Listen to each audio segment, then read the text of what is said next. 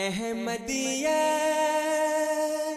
زندہ باد زندہ باد زندہ باد احمدیت زندہ باد احمدیت زندہ باد احمدیت زندہ باد احمدیت زندہ باد احمدیت زندہ باد احمدیت زندہ باد آج چراغا ہر گھر میں ہے،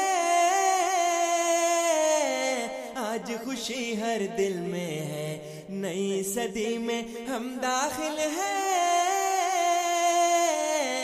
شکر خدا کا ہر دل میں ہے، احمدیت زندہ باد احمدیت زندہ باد کرتے تھے صدیوں سے جس کا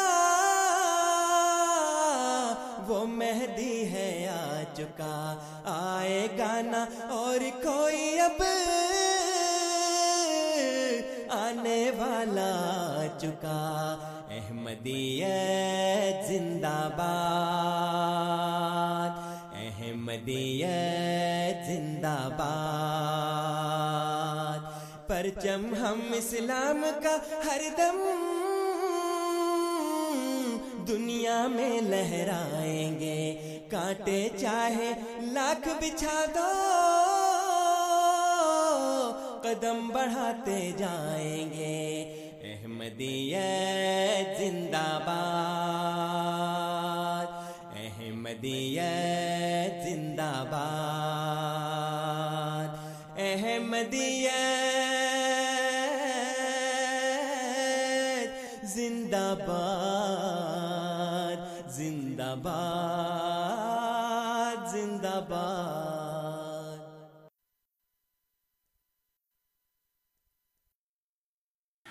أشهد أن لا إله إلا الله وحده لا شريك له وأشهد أن محمدا عبده ورسوله أما بعد فأعوذ بالله من الشيطان الرجيم بسم اللہ الرحمن الرحیم الحمد للہ رب العالمین الرحمن الرحیم مالک یوم الدین إياك نعبد وإياك نستعين اهدنا الصراط المستقيم صراط الذين أنعمت عليهم غير المغضوب عليهم ولا الضالين. آج کل حضرت ابو بکر صدیق رضی اللہ عنہ کا ذکر ہو رہا ہے، بعض غزوات کا بھی ذکر ہوا تھا، غزوہ بنو قریظہ ایک غزوہ تھا، واقدی نے غزوہ بنو قریظہ میں شامل افراد کے نام درج کیے ہیں، جس کے مطابق قبیلہ بنو تیم میں سے حضرت ابو بکر صدیق اور حضرت طلحہ بن عبید اللہ بھی غزوہ بنو قریظہ میں شامل ہوئے تھے۔ عبد الرحمن بن غنم روایت کرتے ہیں کہ جب رسول اللہ صلی اللہ علیہ وسلم بنو قریظہ کی طرف روانہ ہوئے تو حضرت ابو بکر اور حضرت عمر نے آپ کی خدمت میں عرض کیا، یا رسول اللہ، لوگ اگر آپ کو دنیاوی زینت والے لباس میں دیکھیں گے تو ان میں اسلام قبول کرنے کی خواہش زیادہ ہوگی، بس آپ وہ حلا زیب تن فرمائیں جو حضرت سعد بن عبادہ نے آپ کی خدمت میں پیش کیا تھا، بس آپ صلی اللہ علیہ وسلم اسے پہنے تاکہ مشرکین آپ پر خوبصورت لباس دیکھیں. آپ صلی اللہ علیہ وسلم نے فرمایا میں ایسا کروں گا, اللہ کی قسم اگر تم دونوں میرے لیے کسی ایک عمل پر متفق ہو جاؤ تو میں تمہارے مشورے کے خلاف نہیں کرتا, اور میرے رب نے میرے لیے تمہاری مثال ایسی ہی بیان کی ہے جیسا کہ اس نے ملائک میں سے جبرائیل اور میکائیل کی مثال بیان کی ہے. جہاں تک ابن خطاب ہیں تو ان کی مثال فرشتوں میں سے جبرائیل کی سی ہے. اللہ نے ہر امت کو جبرائیل کے ذریعے ہی ہلاک کیا ہے, اور ان کی مثال انبیاء میں سے حضرت نوح کی سی ہے جب انہوں نے کہا رب لا تذر علی الارض من الکافرین دیارا, اے میرے رب کافروں میں سے کسی کو زمین پر بستہ ہوا نہ رہنے دے. اور ابن ابی قحافہ کی مثال فرشتوں میں میکائیل کی مانند ہے, یعنی حضرت ابو بکر کی مثال. جب وہ مغفرت طلب کرتا ہے تو ان لوگوں کے لیے زمین میں ہیں, اور انبیاء میں اس کی مثال حضرت ابراہیم کی مانند ہے جب انہوں نے کہا فمن تبعنی فإنہ منی ومن عصانی فإنک غفور الرحیم.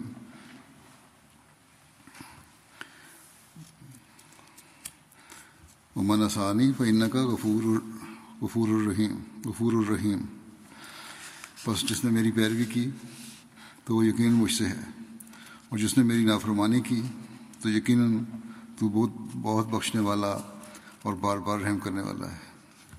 آپ نے فرمایا اگر تم دونوں میرے لیے کسی ایک امر متفق ہو جاؤ تو میں مشورہ میں تم دونوں کے خلاف نہیں کروں گا, لیکن تم دونوں کی حالت مشورے میں کئی طرح کی ہے, جیسے جبرائیل اور میکائیل اور نوح اور ابراہیم علیہ السلام کی مثال ہے. نبی کریم صلی اللہ علیہ وسلم نے جب بنو قریظہ کا محاصرہ کیا محاصرہ کیا ہوا تھا تو اس اس حوالے سے ایک روایت میں مذکور ہے, عائشہ بنت سعد نے اپنے والد سے بیان کیا. وہ بیان کرتے ہیں کہ رسول اللہ صلی اللہ علیہ وسلم نے مجھ سے فرمایا اے سعد آگے بڑھو اور ان لوگوں پر تیر چلاؤ. میں اس حد تک آگے بڑھا کہ میرا تیر ان تک پہنچ جائے, اور میرے پاس پچاس سے زائد تیر تھے جو ہم نے چند لمحوں میں چلائے. گویا ہمارے تیر ٹڈی دل کی طرح تھے, بس وہ لوگ اندر گھس گئے اور ان میں سے کوئی بھی جھانک کر باہر نہ دیکھ رہا تھا. ہم اپنے تیروں کے متعلق ڈرنے لگے کہ کہیں وہ سارے ہی ختم نہ ہو جائیں, بس ہم ان میں سے بعض تیر چلاتے اور بعض کو اپنے پاس محفوظ رکھتے. حضرت حباب بن عمر مازنی بھی تیر چلانے والوں میں سے تھے. وہ کہتے ہیں کہ میں نے اس روز جتنے تیر میرے ترکش میں تھے وہ سارے چلائے, یہاں تک کہ جب تک رات کا کچھ حصہ گزر گیا تو ہم نے ان لوگوں پر تیر چلانا بند کر دیا. وہ کہتے ہیں کہ ہم تیر اندازی کر چکے تھے, اور رسول اللہ صلی اللہ علیہ وسلم اپنے گھوڑے پر سوار تھے, اور آپ صلی اللہ علیہ وسلم مصلی تھے, اور گھڑ سوار آپ کے ارد گرد تھے. پھر آپ صلی اللہ علیہ وسلم نے ہمیں ارشاد فرمایا تو ہم اپنے اپنے ٹھکانوں کی طرف لوٹ آئے, اور ہم نے رات گزاری, اور ہمارا کھانا وہ کھجوریں تھیں جو حضرت سعد بن عبادہ نے بھیجی تھیں, اور وہ کھجوریں کافی زیادہ تھیں. ہم نے رات ان کھجوروں میں سے کھاتے ہوئے گزاری. رسول اللہ صلی اللہ علیہ وسلم, حضرت ابو بکر اور حضرت عمر کو دیکھا گیا کہ وہ بھی کھجوریں کھا رہے تھے. رسول اللہ صلی اللہ علیہ وسلم فرماتے کھجور کیا ہی عمدہ کھانا ہے. حضرت سعد بن معاذ نے جب بنو قریظہ کے متعلق فیصلہ کیا تو رسول اللہ صلی اللہ علیہ وسلم نے ان کی تعریف کی اور فرمایا کہ تم نے اللہ کے حکم کے مطابق فیصلہ کیا ہے. اس پر حضرت سعد نے دعا کی کہ اے اللہ اگر تو نے آن حضرت صلی اللہ علیہ وسلم کی قریش کے ساتھ کوئی اور جنگ مقدر کر رکھی ہے تو مجھے اس کے لیے زندہ رکھ, اور اگر آن حضرت صلی اللہ علیہ وسلم اور قریش کے درمیان جنگ کا خاتمہ کر دیا ہے تو مجھے وفات دے دے. حضرت عائشہ بیان فرماتی ہیں کہ ان کا زخم کھل گیا حالانکہ اب تندرست ہو چکے تھے, اور اس زخم کا معمولی نشان باقی رہ گیا تھا, اور وہ اپنے خیمے میں واپس آ گئے جو رسول اللہ صلی اللہ علیہ وسلم نے ان کے لیے لگوایا تھا. حضرت عائشہ بیان فرماتی ہیں کہ رسول اللہ صلی اللہ علیہ وسلم اور حضرت ابو بکر اور حضرت عمر ان کے پاس تشریف لائے، اور حضرت عائشہ فرماتی ہیں کہ اس کہ اس کی قسم اس کے قبضہ قدرت میں محمد صلی اللہ علیہ وسلم کی جان ہے کہ میں حضرت عمر کے رونے کی آواز کو اور حضرت ابو بکر کے رونے کی آواز سے آواز کو حضرت ابو بکر کے رونے کی آواز سے الگ پہچان رہی تھی، جبکہ میں اپنے حجرے میں تھی. یعنی دونوں اس وقت جب ان کی نظر کی غفلت طاری ہوئی تو ساتھ کی تو دونوں رو رہے تھے. میں اپنے حجرے میں تھی اور وہ ایسے ہی تھے جیسے کہ اللہ عز و جل نے فرمایا ہے رحماء بینہم، یعنی آپس میں ایک دوسرے سے بے حد محبت کرنے والے ہیں. صلح حدیبیہ کے حوالے سے لکھا ہے، جیسا گزشتہ خطبات میں ذکر ہو چکا ہے، کہ آن حضرت صلی اللہ علیہ وسلم نے ایک خواب دیکھی کہ آپ صلی اللہ علیہ وسلم اپنے صحابہ کے ساتھ بیت اللہ کا طواف کر رہے ہیں. اس خواب کی بنا پر آن حضرت صلی اللہ علیہ وسلم چودہ سو صحابہ کی جمعیت کے ساتھ ذوالقعدہ ذوالقعدہ چھ ہجری کے شروع میں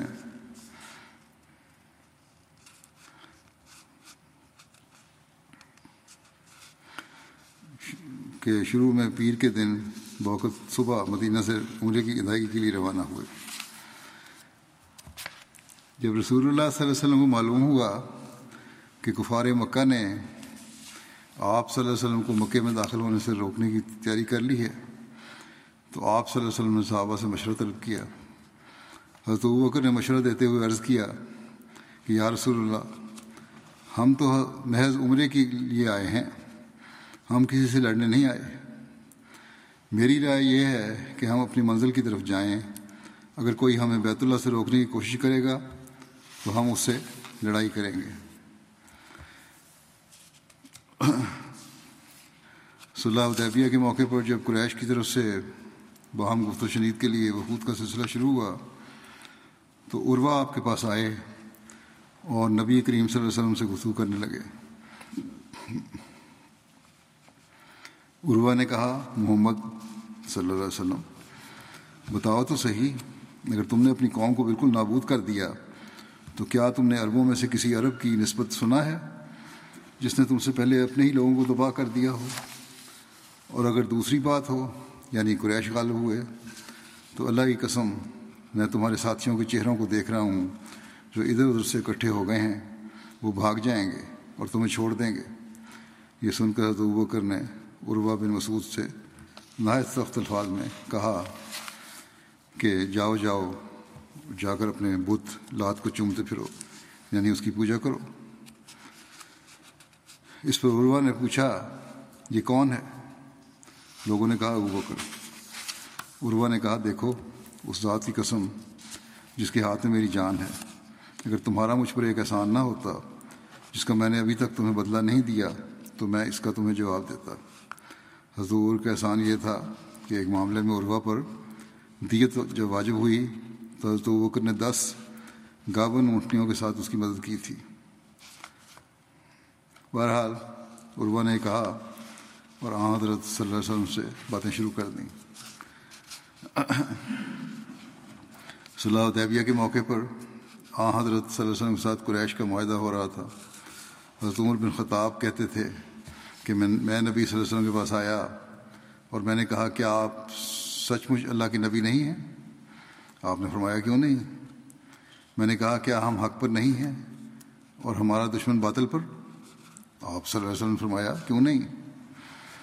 میں نے عرض کیا تو پھر ہم اپنے دین سے متعلق ذلت آمیز شرطیں کیوں مانیں؟ آپ صلی اللہ علیہ وسلم نے فرمایا میں اللہ کا رسول ہوں اور میں اس کی نافرمانی نہیں کروں گا، وہ میری مدد کرے گا. یعنی اگر میں شرطیں مان رہا ہوں تو یہ اللہ تعالیٰ کے حکم کی نافرمانی نہیں ہے.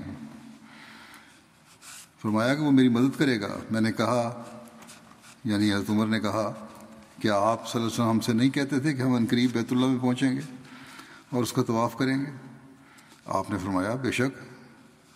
میں نے کہا تھا اور کیا میں نے تمہیں یہ نہیں بتایا تھا کہ ہم بیت اللہ اسی سال پہنچیں گے؟ کیا میں نے تمہیں یہ بتایا تھا کہ ہم بیت اللہ اسی سال پہنچیں گے؟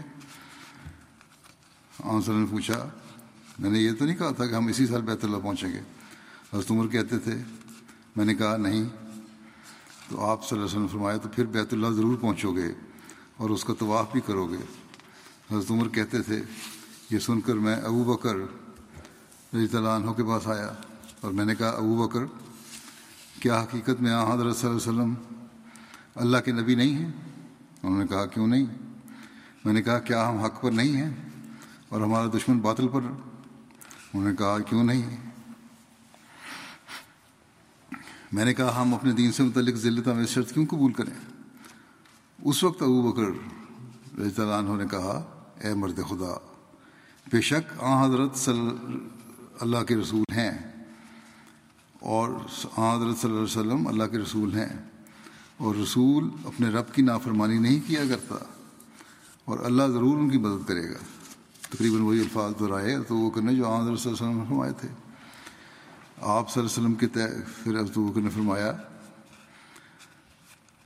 حضرت عمر کو, حضرت ابو بکر نے کہا کہ آپ صلی اللہ علیہ وسلم کے طے فرمودہ معاہدے کو مضبوطی سے تھامے رہو. اللہ کی قسم آپ یقیناً حق پر ہیں.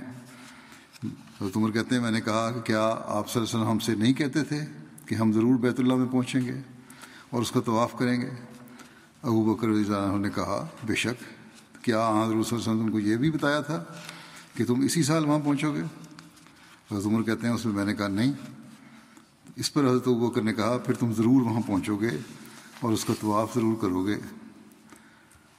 زہری نے کہا کہ حضرت عمر کہتے تھے میں نے اس غلطی کی وجہ سے, یہ بیان کرنے والے نے کہا کہ میں نے اس غلطی کی وجہ سے بطور کفارہ کئی نیک عمل کیے. یہ بخاری میں سے لیا گیا ہے. اسی صلح حدیبیہ کی تفصیلات کا ذکر کرتے ہوئے حضرت مرزا بشیر احمد صاحب نے لکھا ہے کہ عروہ آن حضرت صلی اللہ علیہ وسلم کی خدمت میں آیا اور آپ کے ساتھ گفتگو شروع کی. آپ نے اس کے سامنے وہی تقریر دہرائی جو اس سے قبل آپ بدیل بن ورقا کے سامنے فرما چکے تھے. عروہ اصولاً آن حضرت صلی اللہ علیہ وسلم کی رائے کے ساتھ متفق تھا, مگر قریش کی سفارت کا حق ادا کرنے اور ان کے حق میں زیادہ سے زیادہ شرائط محفوظ کرانے کی غرض سے کہنے لگا, اے محمد صلی اللہ علیہ وسلم, اگر آپ نے اس جنگ میں اپنی قوم کو ملیہ مٹ کر دیا تو کیا آپ نے عربوں میں کسی ایسے آدمی کا نام سنا ہے جس نے آپ سے پہلے ایسا ظلم ڈھایا ہو؟ لیکن اگر بات دیگر گوں ہوئی, یعنی قریش کو غلبہ ہو گیا, تو خدا کی قسم مجھے آپ کے ارد گرد ایسے منہ نظر آ رہے ہیں کہ انہیں بھاگتے ہوئے دیر نہیں لگے گی اور یہ سب لوگ آپ کا ساتھ چھوڑ دیں گے. حضرت ابو بکر جو اس وقت آن رسول وسلم کے پاس بیٹھے تھے, عروہ کے یہ الفاظ سن کر غصے سے بھر گئے اور فرمانے لگے, جاؤ جاؤ اور لات کو, یعنی بت جو ہے ان کا لات, اس کو چومتے پھرو. کیا ہم خدا کے رسول کو چھوڑ جائیں گے؟ لات بت جو تھا وہ قبیلہ بنو ثقیف کا ایک مشہور بت تھا, اور ابو بکر کا مطلب یہ تھا کہ تم لوگ بت پرست ہو اور ہم لوگ خدا پرست ہیں, تو کیا ایسا ہو سکتا ہے کہ تم تو بتوں کی خاطر صبر و ثبات دکھاؤ اور ہم خدا پر ایمان لاتے ہوئے رسول اللہ صلی اللہ علیہ وسلم کو چھوڑ کر بھاگ جائیں؟ عروہ نے طیش میں آ کر پوچھا, یہ کون شخص ہے جو اس طرح میری بات کاٹتا ہے؟ لوگوں نے کہا, یہ ابو بکر ہیں. ابو بکر کا نام سن کر عروہ کی آنکھیں شرم سے نیچی ہو گئیں. کہنے لگا, اے ابو بکر, اگر میرے سر پر تمہارا ایک بھاری احسان نہ ہوتا. یہاں بھی یہی ذکر کیا ہے کہ عروہ نے ایک دفعہ اس کا قرض ادا کر کے اس کی جان چھڑائی تھی. تو خدا کی قسم میں تمہیں اس وقت بتاتا کہ ایسی بات کا جو تم نے کہی ہے کس طرح جواب دیتے ہیں.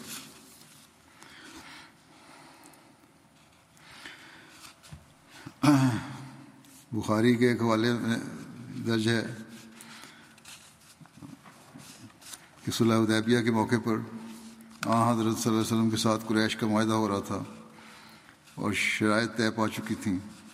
اس وقت حضرت ابو جندل, جو کہ سہیل بن عمر کے بیٹے تھے, اپنی زنجیروں میں لڑکھڑاتے ہوئے آئے. سہیل بن عمر نے, جو مکے کی طرف سے بطور سفیر آئے تھے, نے انہوں اس نے ان کو واپس کرنے کا مطالبہ کیا، آ حضور صلی اللہ علیہ وسلم نے اس کو قریش کو واپس کر دیا۔ اس کی تفصیل بیان کی ہے مرزا بشیر احمد صاحب نے کچھ، اور اس میں اس واقعہ کا بھی ذکر ہے جو حضرت عمر نے آن حضرت صلی اللہ علیہ وسلم سے بحث کرتے ہوئے کیا, کیا تھا کہ اگر آپ اللہ تعالیٰ کے سچے نبی ہیں تو پھر ہم یوں نیچے لگ کر بات کیوں کریں۔ بہرحال اس کی تفصیل یہ ہے، یعنی ابو جندل کے ساتھ جاتی ہو رہی ہے، اس پر بھی بات کی حضرت عمر نے۔ مسلمان کی نظارہ دیکھ رہے تھے حضرت ابو ابو جندل کی زیادتی کا، اور مذہبی غیرت سے ان کی آنکھوں میں خون اتر رہا تھا، مگر رسول اللہ صلی اللہ علیہ وسلم کے سامنے سہم کر خاموش تھے۔ آخر حضرت عمر سے نہ رہا گیا، وہ آن حضرت صلی اللہ علیہ وسلم کے قریب آئے اور کانپتی ہوئی آواز میں فرمایا، کیا آپ صلی اللہ علیہ وسلم خدا کے برحق رسول نہیں؟ آپ نے فرمایا، ہاں ہاں ہاں ضرور ہوں۔ عمر نے کہا، کیا ہم حق پر نہیں اور ہمارا دشمن باطل پر نہیں؟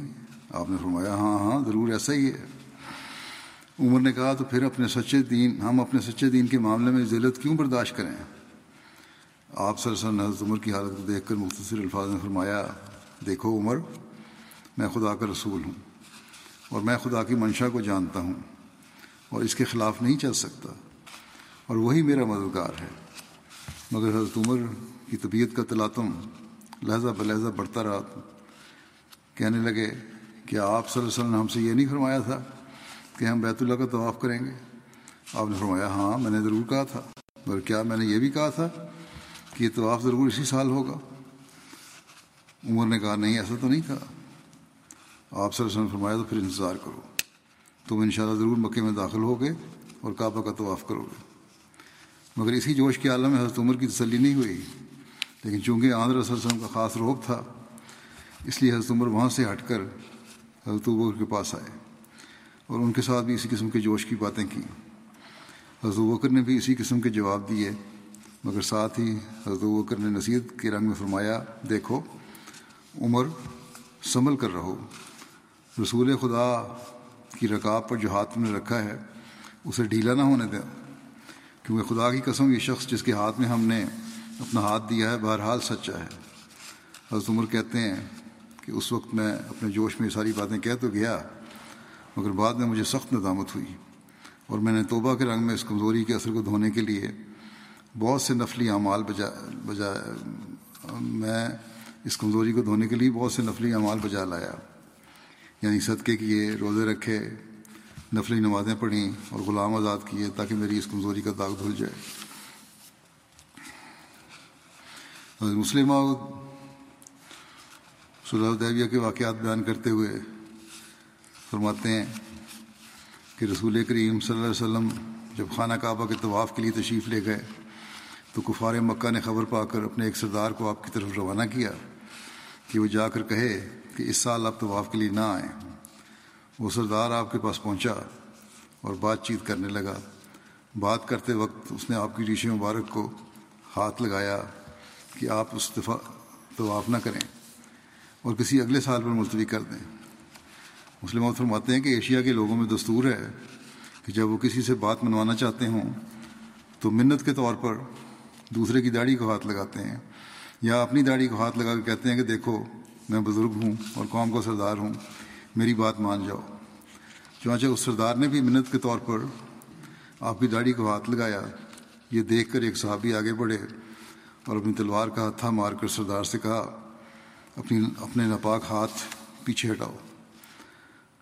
سردار نے تلوار کا ہتھا مارنے والے کو پہچان کر کہا، تم وہی ہو جس پر میں نے فلاں موقع پر احسان کیا تھا۔ یہ سن کر وہ صحابی خاموش ہو گئے اور پیچھے ہٹ گئے۔ سردار نے پھر منت کے طور پر آپ کی داڑھی کو ہاتھ لگایا۔ صحابہ کہتے ہیں کہ ہمیں اس سردار کے اس طرح ہاتھ لگانے پر سخت غصہ آ رہا تھا، مگر اس وقت ہمیں کوئی ایسا شخص نظر نہ آتا تھا جس پر اس سردار کا احسان نہ ہو، اور اس وقت ہمارا دل چاہتا تھا کہ کاش ہم میں سے کوئی ایسا شخص ہوتا جس پر اس سردار کا کوئی احسان نہ ہو۔ اتنے میں ایک شخص ہم میں سے آگے بڑھا جو سر سے پاؤں تک خواد اور زرہ میں لپٹا ہوا تھا اور بڑے جوش کے ساتھ سردار سے مخاطب ہو کر کہنے لگا، ہٹا لو اپنا ناپاک ہاتھ۔ یہ حضرت ابو بکر تھے جنہوں نے یہ کہا تھا۔ سردار نے جب ان کو پہچانا تو کہا، ہاں میں تمہیں کچھ نہیں کہہ سکتا کیونکہ تم پر میرا کوئی احسان نہیں ہے۔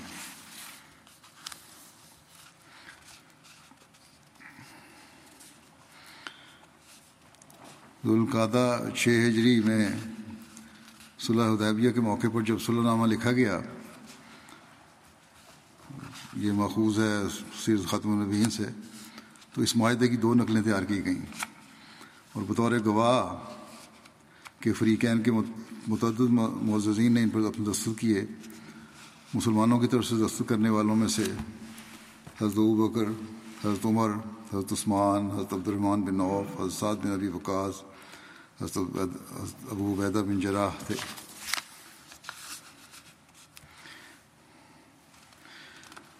حضرت ابو بکر رضی اللہ عنہ فرمایا کرتے تھے کہ اسلام میں صلح حدیبیہ سے بڑی, بڑی, بڑی کوئی اور فتح نہیں ہے۔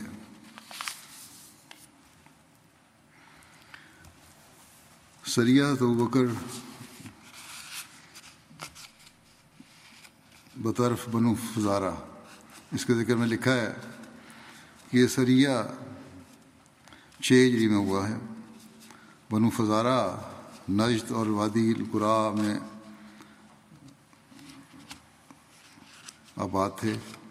طبقات الکبریٰ میں اور سیرت ابن شام میں لکھا ہے کہ یہ سریہ حضرت زید بن حارثہ کی کمان میں بھیجا گیا تھا، لیکن صحیح مسلم اور سنن ابی داؤد کی حدیث سے پتہ چلتا ہے کہ رسول اللہ صلی اللہ علیہ وسلم نے حضرت ابو بکر کو اس سریہ کا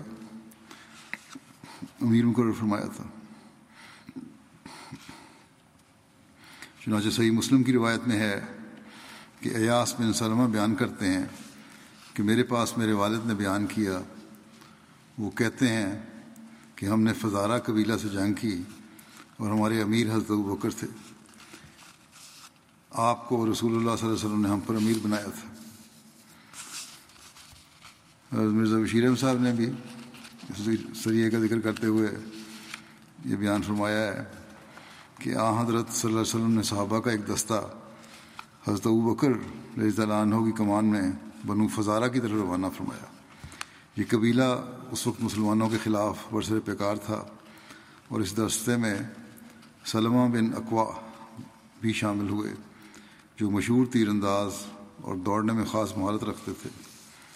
سلمہ بن اقوا بیان کرتے ہیں کہ ہم صبح کی نماز کے قریب اس قبیلے کی قرارگاہ کے پاس پہنچے اور جب ہم نماز سے فارغ ہوئے تو حضرت ابو بکر نے ہمیں حملہ حملے کا حکم دیا۔ ہم قبیلہ فزارہ سے لڑتے ہوئے ان کے چشمے تک جا پہنچے اور مشرکین کے کئی آدمی مارے گئے، جس کے بعد وہ میدان چھوڑ کر بھاگ نکلے اور ہم نے کئی آدمی قید کر لیے۔ سلمہ روایت کرتے ہیں کہ بھاگنے والے لوگوں میں سے ایک پا ایک پارٹی بچوں اور عورتوں کی تھی جو جلدی جلدی ایک قریب کی پہاڑی کی طرف بڑھ رہی تھی۔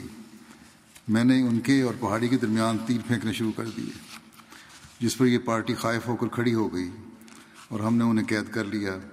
ان قیدیوں میں ایک عمر رسیدہ عورت بھی تھی جس نے اپنے اوپر سرخ چمڑے کی چادر اوڑھ رکھی تھی، اور اس کی ایک خوبصورت لڑکی بھی تھی اس کے اس کے ساتھ تھی۔ میں ان سب کو گھیر کر حضرت ابو بکر رضی اللہ عنہ کے پاس لے آیا اور آپ نے یہ لڑکی میری نگرانی میں دے دی۔ پھر جب ہم مدینہ میں آئے تو آن حضرت صلی اللہ علیہ وسلم نے مجھ سے یہ لڑکی لے لی اور اسے مکہ بھجوا کر اس کے عوض میں بعض ان مسلمان قیدیوں کی رہائی حاصل کی جو اہل مکہ میں اہل مکہ کے پاس محبوس تھے، جن کو قید کیا ہوا تھا اہل مکہ نے۔ اس لڑکی کے عوض ان کو چھڑوایا۔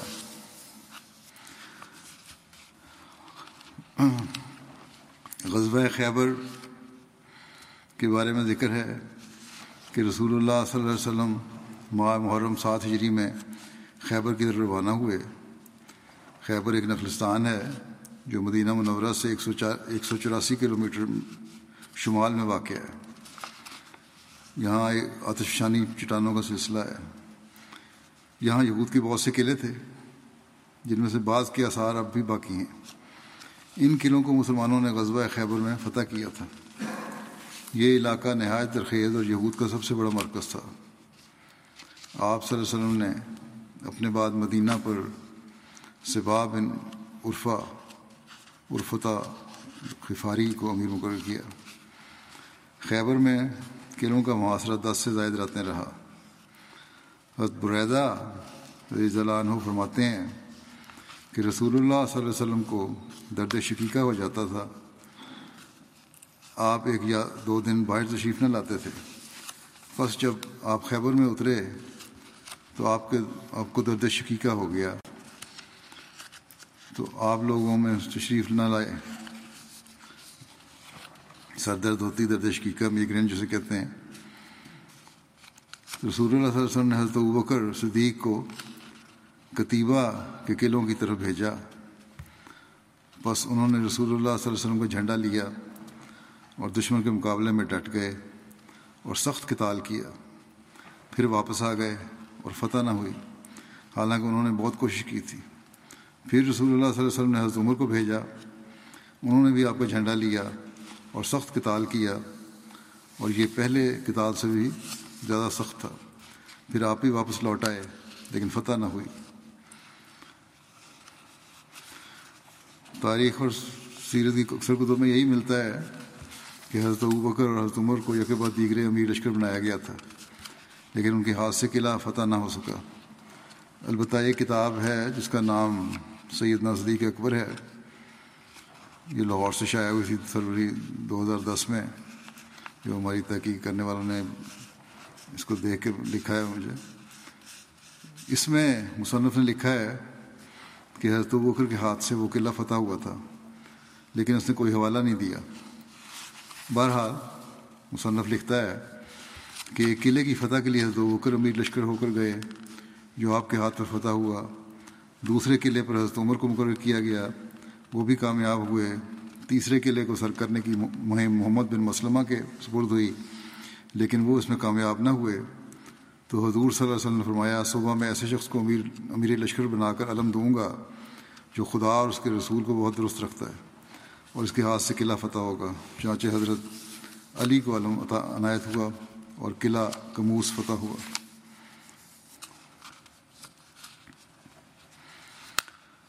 ایک روایت غزوہ خیبر کے حوالے سے واقعی کی ہے، کیونکہ لوگ اس کی تاریخ بھی پڑھتے ہیں اس لیے ذکر کر دیتا ہوں، لیکن ضروری نہیں کہ یہ سو فیصد صحیح ہو۔ بہرحال وہ لکھتا ہے کہ غزوہ خیبر کے موقع پر آ حضرت صلی اللہ علیہ وسلم کے ایک صحابی حضرت حباب بن منذر نے آپ سے عرض کیا، یا رسول اللہ صلی اللہ علیہ وسلم، یہود کھجور کے درخت کو اپنے ج... اپنی جوان اولاد سے بھی زیادہ محبوب رکھتے ہیں، آپ ان کے کھجور کے درخت کاٹ دیں۔ اس پر رسول اللہ صلی اللہ علیہ وسلم نے کھجوروں کے درخت کاٹنے کا ارشاد فرمایا، اور مسلمانوں نے تیزی سے کھجوروں کے درخت کاٹنے شروع کیے۔ یہ ذرا جو ہے بیان یہاں تک جو ہے وہ کچھ سو فیصد قابل قبول نہیں ہو سکتا، لیکن بہرحال یہ اگلا حصہ یہ صحیح لگتا ہے۔ کہتے ہیں کہ اس پر حضرت ابو بکر آپ صلی اللہ علیہ وسلم کے پاس آئے اور عرض کیا، یا رسول اللہ صلی اللہ علیہ وسلم، یقیناً اللہ عز و جل نے آپ سے خیبر کا وعدہ کیا ہے اور وہ اپنے وعدے کو پورا کرنے والا ہے جو اس نے آپ سے کیا ہے، آپ کھجور کے درخت نہ کاٹیں۔ اس پر آپ صلی اللہ علیہ وسلم نے حکم دیا اور آپ صلی اللہ علیہ وسلم کے منادی نے اعلان کیا اور کھجوروں کے درخت کاٹنے سے منع کر دیا۔ جب اللہ تعالیٰ نے نبی کریم صلی اللہ علیہ وسلم کو خیبر پر فتح نصیب فرمائی تو آپ صلی اللہ علیہ وسلم نے خیبر کی ایک خاص وادی قتیبہ کو اپنے قرابت داروں اور اپنے خاندان کی عورتوں اور مسلمانوں کے مردوں اور عورتوں میں تقسیم فرمایا۔ اس موقع پر رسول اللہ صلی اللہ علیہ وسلم نے دیگر رشتہ داروں کے علاوہ حضرت ابو بکر رضی اللہ عنہ کو بھی ایک سو وسق غلہ اور کھجوریں عطا فرمائیں۔ ایک وسق جو ہے وہ ساٹھ سا کا ہوتا ہے، ایک سا ڈھائی کلو کا ہوتا ہے، اس طرح تقریباً تین سو پچہتر من غلہ بنتا ہے جو حضرت ابو بکر کے حصے میں آیا۔ سریہ حضرت ابو بکر بطرف نجد، اس کے بارے میں لکھا ہے کہ نجد ایک نیم صحرائی لیکن شاداب خطہ ہے، اس میں متعدد وادیاں اور پہاڑ ہیں۔ یہ جنوب میں یمن، شمال میں صحرائے شام اور عراق تک جا پہنچتا ہے۔ اس کے مغرب میں صحرائے حجاز واقع ہے۔ یہ علاقہ سطح زمین سے بارہ سو میٹر بلند ہے، اس بلندی کی بنا پر اس کو نجد کہتے ہیں۔ نجد میں بنو کلاب مسلمانوں کے خلاف اکٹھے ہوئے تو حضرت ابو بکر کو ان کی سرکوبی کے لیے رسول اللہ صلی اللہ علیہ وسلم نے وہاں بھیجا۔ یہ سریہ شعبان سات ہجری میں ہوا۔ حضرت سلمہ بن الاقوا کی روایت ہے کہ رسول اللہ صلی اللہ علیہ وسلم نے حضرت ابو بکر کو بھیجا اور ہم لوگوں پر ان کو امیر بنایا۔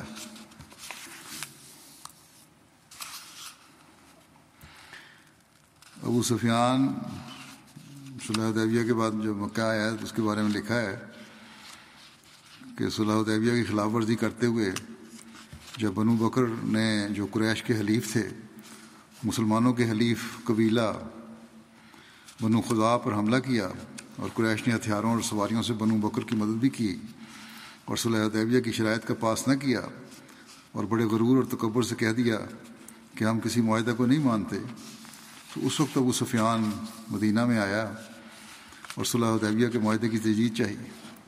وہ رسول اللہ صلی اللہ علیہ وسلم کے پاس گیا لیکن آپ صلی اللہ علیہ وسلم نے اس کی کسی بات کا جواب نہیں دیا۔ پھر وہ ابو بکر کے پاس گیا اور ان سے بات کی کہ وہ رسول اللہ صلی اللہ علیہ وسلم سے بات کریں، لیکن انہوں نے کہا کہ میں ایسا نہیں کروں گا۔ پھر جیسا کہ حضرت عمر کے ذکر میں بیان ہو چکا ہے، وہ حضرت عمر کے پاس گیا، انہوں نے بھی انکار کر دیا، دوبارہ وہ ناکام لوٹا۔ غزوہ فتح مکہ، اس غزوے کو غزوۃ الفتح فتح العظم بھی کہتے ہیں۔ غزوہ مکہ رمضان آٹھ ہجری میں ہوا۔ تاریخ تبری میں بیان ہے کہ جب رسول اللہ صلی اللہ علیہ وسلم نے لوگوں کو سفر کی تیاری کا ارشاد فرمایا، آپ صلی اللہ علیہ وسلم نے اپنے گھر والوں سے فرمایا میرا سامان بھی تیار کر دو۔ حضرت ابو بکر اپنی بیٹی حضرت عائشہ کے پاس داخل ہوئے، ان کے گھر گئے۔ اس وقت حضرت عائشہ رسول اللہ صلی اللہ علیہ وسلم کے سامان کو تیار کر رہی تھی۔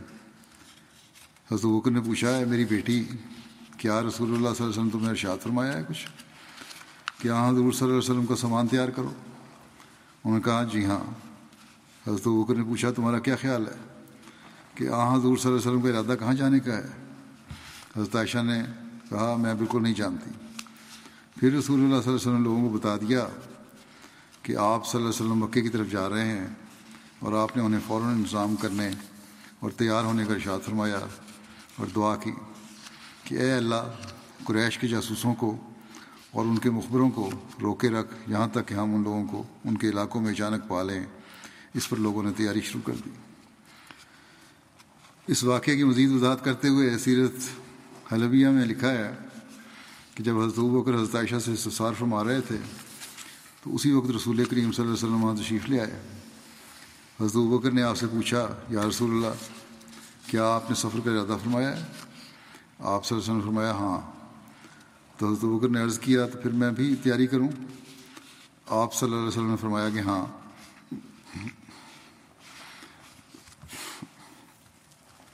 حضرت ابو بکر نے دریافت کیا یا رسول اللہ آپ نے کہاں کا ارادہ فرمایا؟ آپ نے فرمایا قریش کے مقابلے کا، مگر ابو بکر اس بات کو بھی پوشیدہ ہی رکھنا۔ ساتھ یہ فرمایا ابو بکر اس بات کو بھی پوشیدہ ہی رکھنا۔ غرض آن حضرت صلی اللہ علیہ وسلم نے لوگوں کو تیاری کا حکم دیا، مگر آپ صلی اللہ علیہ وسلم نے ان کو اس سے بے خبر رکھا کہ آپ صلی اللہ علیہ وسلم کا کہاں جانے کا ارادہ ہے۔ حضرت ابو بکر نے آپ سے عرض کیا یا رسول اللہ صلی اللہ علیہ وسلم کیا قریش اور ہمارے درمیان ابھی معاہدے اور صلح کی مدت باقی نہیں ہے؟ آپ نے فرمایا ہاں، مگر انہوں نے غداری کی ہے اور معاہدے کو توڑ دیا ہے، مگر میں نے جو کچھ تم سے کہا ہے اس کو راز ہی رکھنا۔ ایک روایت میں یوں بیان ہوا ہے کہ حضرت ابو بکر نے آپ سے عرض کیا کہ یا رسول اللہ صلی اللہ علیہ وسلم کیا آپ نے کسی طرف روانگی کا ارادہ فرمایا ہے؟ آپ صلی اللہ علیہ وسلم فرمایا ہاں۔ حضرت ابو بکر نے کہا شاید آپ بنو اسفر یعنی رومیوں کی طرف کوچ کا ارادہ فرما رہے ہیں۔ آپ صلی اللہ علیہ وسلم نے فرمایا نہیں۔ حضرت ابو بکر نے عرض کیا تو کیا پھر نجد کی طرف نجد کی طرف کوچ کا ارادہ ہے؟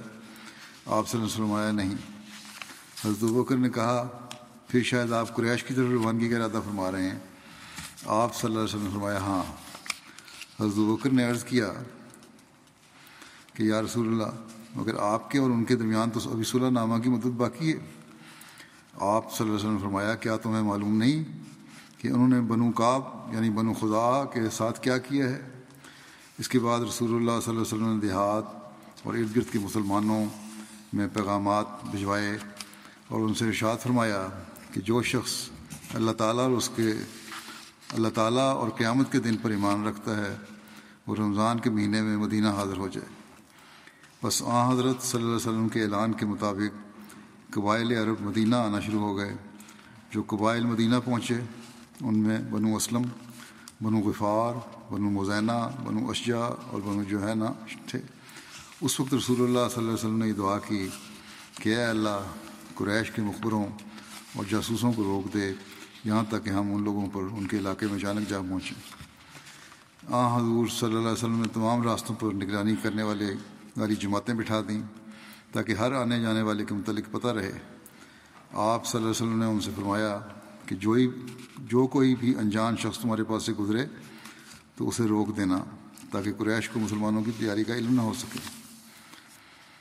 اس واقعے کی تفصیل بیان کرتے ہوئے حضرت مسلمہ رضی اللہ عنہ بیان فرماتے ہیں کہ رسول کریم صلی اللہ علیہ وسلم نے اپنی ایک بیوی سے کہا میرا سامان سفر باندھنا شروع کرو. انہوں نے رخت سفر باندھنا شروع کیا اور حضرت عائشہ نے کہا عائشہ حضرت عائشہ سے کہا کہ میرے لیے ستو وغیرہ یا دانے وغیرہ بھون کر تیار کرو. اسی قسم کی غذائیں ان دنوں میں ہوتی تھیں, چنانچہ انہوں نے مٹی وغیرہ سے پھٹک کر دانوں سے نکالنی شروع کی. حضرت ابو بکر گھر میں بیٹی کے پاس آئے اور انہوں نے یہ تیاری دیکھی تو پوچھا عائشہ یہ کیا ہو رہا ہے؟ کیا رسول اللہ صلی اللہ علیہ وسلم کسی سفر کے لیے تیاری ہیں سفر کی تیاری میں ہیں؟ کہنے لگیں سفر کی تیاری معلوم ہوتی ہے. آپ صلی اللہ علیہ وسلم نے سفر کی تیاری کے لیے کہا ہے. حضرت ابو بکر نے اس پر کہا کوئی لڑائی کا ارادہ ہے؟ انہوں نے کہا کہ کچھ پتہ نہیں مجھے. تو رسول اللہ صلی اللہ علیہ وسلم نے فرمایا ہے کہ میرا سامان سفر تیار کرو, اور ہم ایسا کر رہے ہیں. دو تین دن کے بعد آپ نے حضرت ابو بکر اور حضرت عمر کو بلایا اور کہا دیکھو تمہیں پتہ ہے کہ خزاع کے آدمی اس طرح آئے تھے, اور پھر بتایا کہ یہ واقعہ ہوا ہے, اور مجھے خدا نے اس واقعے کی پہلی خبر پہلے سے خبر دے دی تھی کہ انہوں نے غداری کی ہے اور ہم نے ان سے معاہدہ کیا ہوا ہے. اب یہ ایمان کے خلاف ہے کہ ہم ڈر جائیں اور مکے والوں کی بہادری اور طاقت دیکھ کر ان کے مقابلے کے لیے تیار نہ ہو جائیں, تو ہم نے وہاں جانا ہے, تمہاری کیا رائے ہے؟ حضرت ابو بکر نے کہا یا رسول اللہ آپ نے تو ان سے معاہدہ کیا ہوا ہے اور پھر وہ آپ کی اپنی قوم ہے, مطلب یہ تھا کہ آپ اپنی قوم کو ماریں گے. حضور صلی اللہ علیہ وسلم نے فرمایا ہم اپنی قوم کو نہیں ماریں گے, معاہدہ شکنوں کو ماریں گے. پھر حضرت عمر سے پوچھا تو انہوں نے کہا بسم اللہ, میں تو روز دعائیں کیا کرتا تھا کہ یہ دن نصیب ہو اور ہم رسول اللہ صلی اللہ علیہ وسلم کی حفاظت میں کفار سے لڑیں. رسول کریم صلی اللہ علیہ وسلم نے فرمایا ابو بکر بڑا نرم طبیعت کا ہے مگر قول صادق عمر کی زبان سے زیادہ جاری ہوتا ہے. آنسر نے فرمایا کہ تیاری کرو. پھر آپ نے ارد گرد کے قبائل کو اعلان بھجوایا کہ ہر شخص جو اللہ اور اس کے رسول پر ایمان رکھتا ہے وہ رمضان کے ابتدائی دنوں میں مدینے میں جمع ہو جائے. چنانچہ لشکر جمع ہونے شروع ہوئے اور کئی ہزار آدمیوں کا لشکر تیار ہو گیا اور آپ لڑنے کے لیے تشریف لے گئے. جب رسول کریم صلی اللہ علیہ وسلم نکلے تو آپ نے فرمایا اے میرے خدا, میں تجھ سے دعا کرتا ہوں کہ تو مکے والوں کے کانوں کو بہرا کر دے اور ان کے جاسوسوں کو اندھا کر دے, نہ وہ ہمیں دیکھیں اور نہ ان کے کانوں تک ہماری کوئی بات پہنچے. چنانچہ آپ نکلے. مدینے میں سینکڑوں منافق موجود تھے لیکن دس ہزار کا لشکر مدینے سے نکلتا ہے اور کوئی اطلاع تک مکہ میں نہیں پہنچتی. یہ اللہ تعالیٰ کے کام تھے. طبقات ابن سعد میں لکھا ہے کہ مسلمانوں کا قافلہ عشاء کے وقت مرو زہران میں اترا. مرو زہران مکے سے مدینے کے راستے پر پچیس کلومیٹر کے فاصلے پر واقع ہے, یعنی پچیس کلومیٹر مکے سے دور تھا. آپ نے اپنے صحابہ کو حکم دیا تو انہوں نے دس ہزار جگہ آگ روشن کی. قریش کو آپ کی روانگی کی خبر نہیں پہنچی وہ غمگین تھے کیونکہ انہیں یہ ڈر تھا کہ آپ ان سے جنگ کریں گے.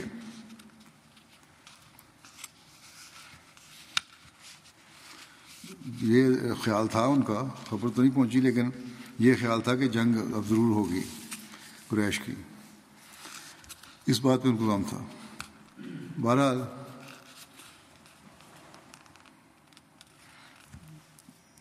لیکن یہ لگتا ہے نہیں, غلط لکھا گیا ہے, روحان کی خبر پہنچ گئی ان کو, کس یہاں پہنچنے کے بعد پہنچی ہوگی خبر. تو جب یہ قافلہ وہاں ٹھہر گیا اور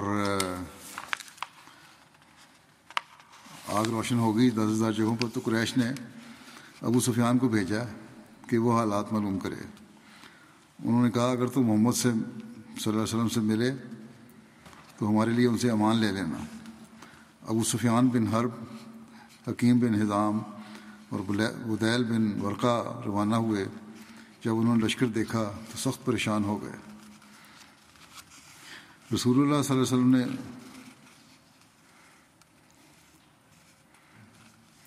رسول اللہ صلی اللہ علیہ وسلم نے اس رات پہرے پر حضرت عمر کو نگران مقرر فرمایا. حضرت عباس نے ابو سفیان کی آواز سنی تو پکار کر کہا کہ ابو حنزلہ, یہ ابو سفیان کی کنیت ہے. اس نے کہا لبیک, یہ تمہارے پیچھے کیا ہے؟ ابو سفیان نے پوچھا حضرت عباس سے کہ تمہارے پیچھے کیا ہے؟ انہوں نے کہا یہ دس ہزار کے ساتھ رسول اللہ صلی اللہ علیہ وسلم ہیں. حضرت عباس نے اسے پناہ دی, اسے اور اس کے دونوں ساتھیوں کو وہاں رسول اللہ صلی اللہ علیہ وسلم نے پیش کیا, تینوں اسلام لے آئے. یہ ابھی اس کا تسلسل آگے جاری ہے, انشاءاللہ آئندہ بیان ہوگا.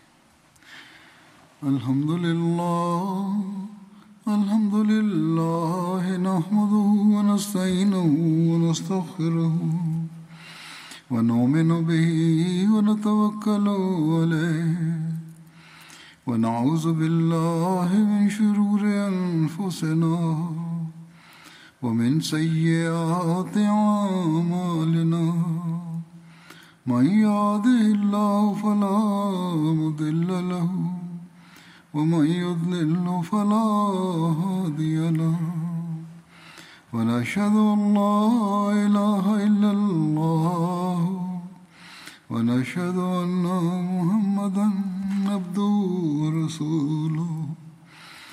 عِبَادَ اللَّهِ رَحِمَكُمُ اللَّهُ, إِنَّ اللَّهَ يَأْمُرُ بِالْعَدْلِ وَالْإِحْسَانِ وَإِيتَاءِ ذِي الْقُرْبَى وَيَنْهَى عَنِ الْفَحْشَاءِ وَالْمُنْكَرِ وَالْبَغْيِ يَعِظُكُمْ لَعَلَّكُمْ تَذَكَّرُونَ.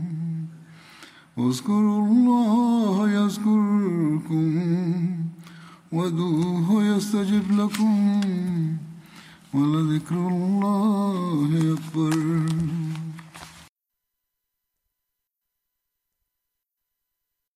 زندہ خدا سے دل جو لگاتے تو خوب تھا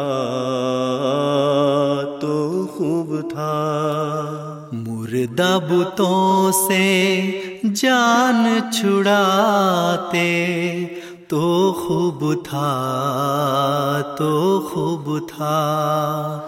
زندہ خدا سے دل جو لگاتے تو خوب تھا تو خوب تھا, مردہ بتوں سے جان چھڑاتے تو خوب تھا تو خوب تھا تو خوب تھا تو خوب تھا. قیس کہانیاں نہ سناتے تو خوب تھا تو خوب تھا, کیسے کہانیاں نہ سناتے تو خوب تھا تو خوب تھا زندہ نشان کوئی دکھاتے تو خوب تھا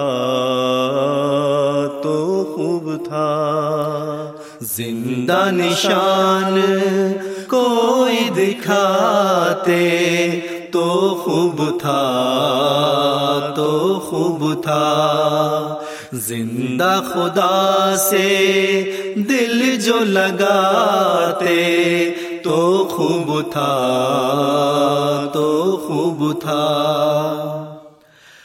اپنے تئی جو آپ ہی مسلم کہا تو کیا کہا تو کیا اپنے تئیں جو آپ ہی مسلم کہا تو کیا کہا تو کیا مسلم بنا کے خود کو دکھاتے تو خوب تھا تو خوب تھا مسلم بنا کے خود کو دکھاتے تو خوب تھا تو خوب تھا زندہ خدا سے دل جو لگاتے تو خوب تھا تو خوب تھا تبلیغ دین میں لگا دیتے زندگی زندگی تبلیغ دین میں لگا دیتے زندگی زندگی بے فائدہ نہ وقت گنواتے تو خوب تھا تو خوب تھا بے فائدہ نہ وقت گواتے تو خوب تھا تو خوب تھا زندہ خدا سے دل جو لگاتے تو خوب تھا تو خوب تھا دنیا کی کھیل کود میں ناصر پڑے ہو کیوں پڑے ہو کیوں دنیا کی کھیل کود میں ناصر پڑے ہو کیوں پڑے ہو کیوں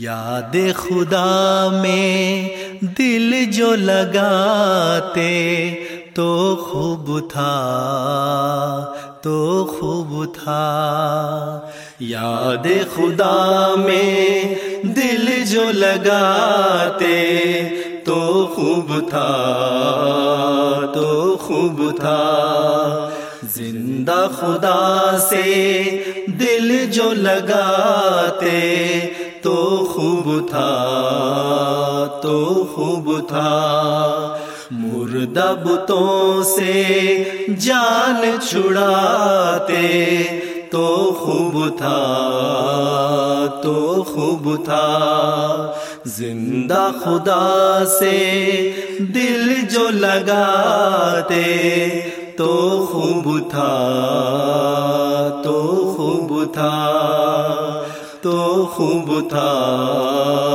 تو خوب تھا تو خوب تھا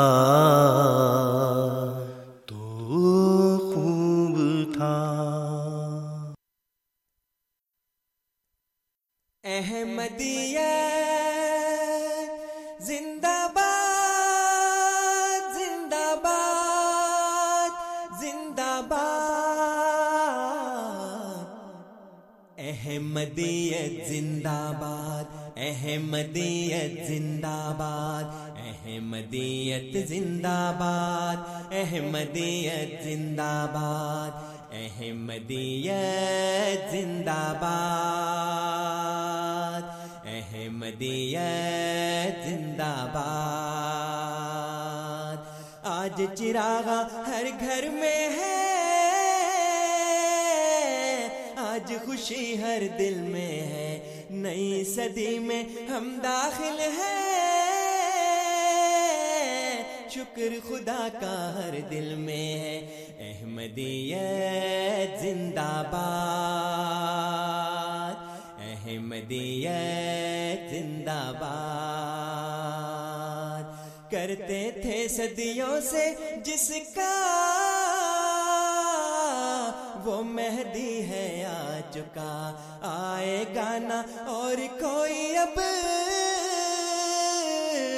آنے والا آ چکا، احمدیت زندہ باد، احمدیت زندہ باد، پرچم ہم اسلام کا ہر دم دنیا میں لہرائیں گے، کانٹے چاہے لاکھ بچھا دو، قدم بڑھاتے جائیں گے، احمدیت زندہ باد، احمدیت زندہ باد، احمدیت زندہ باد، زندہ باد، زندہ باد۔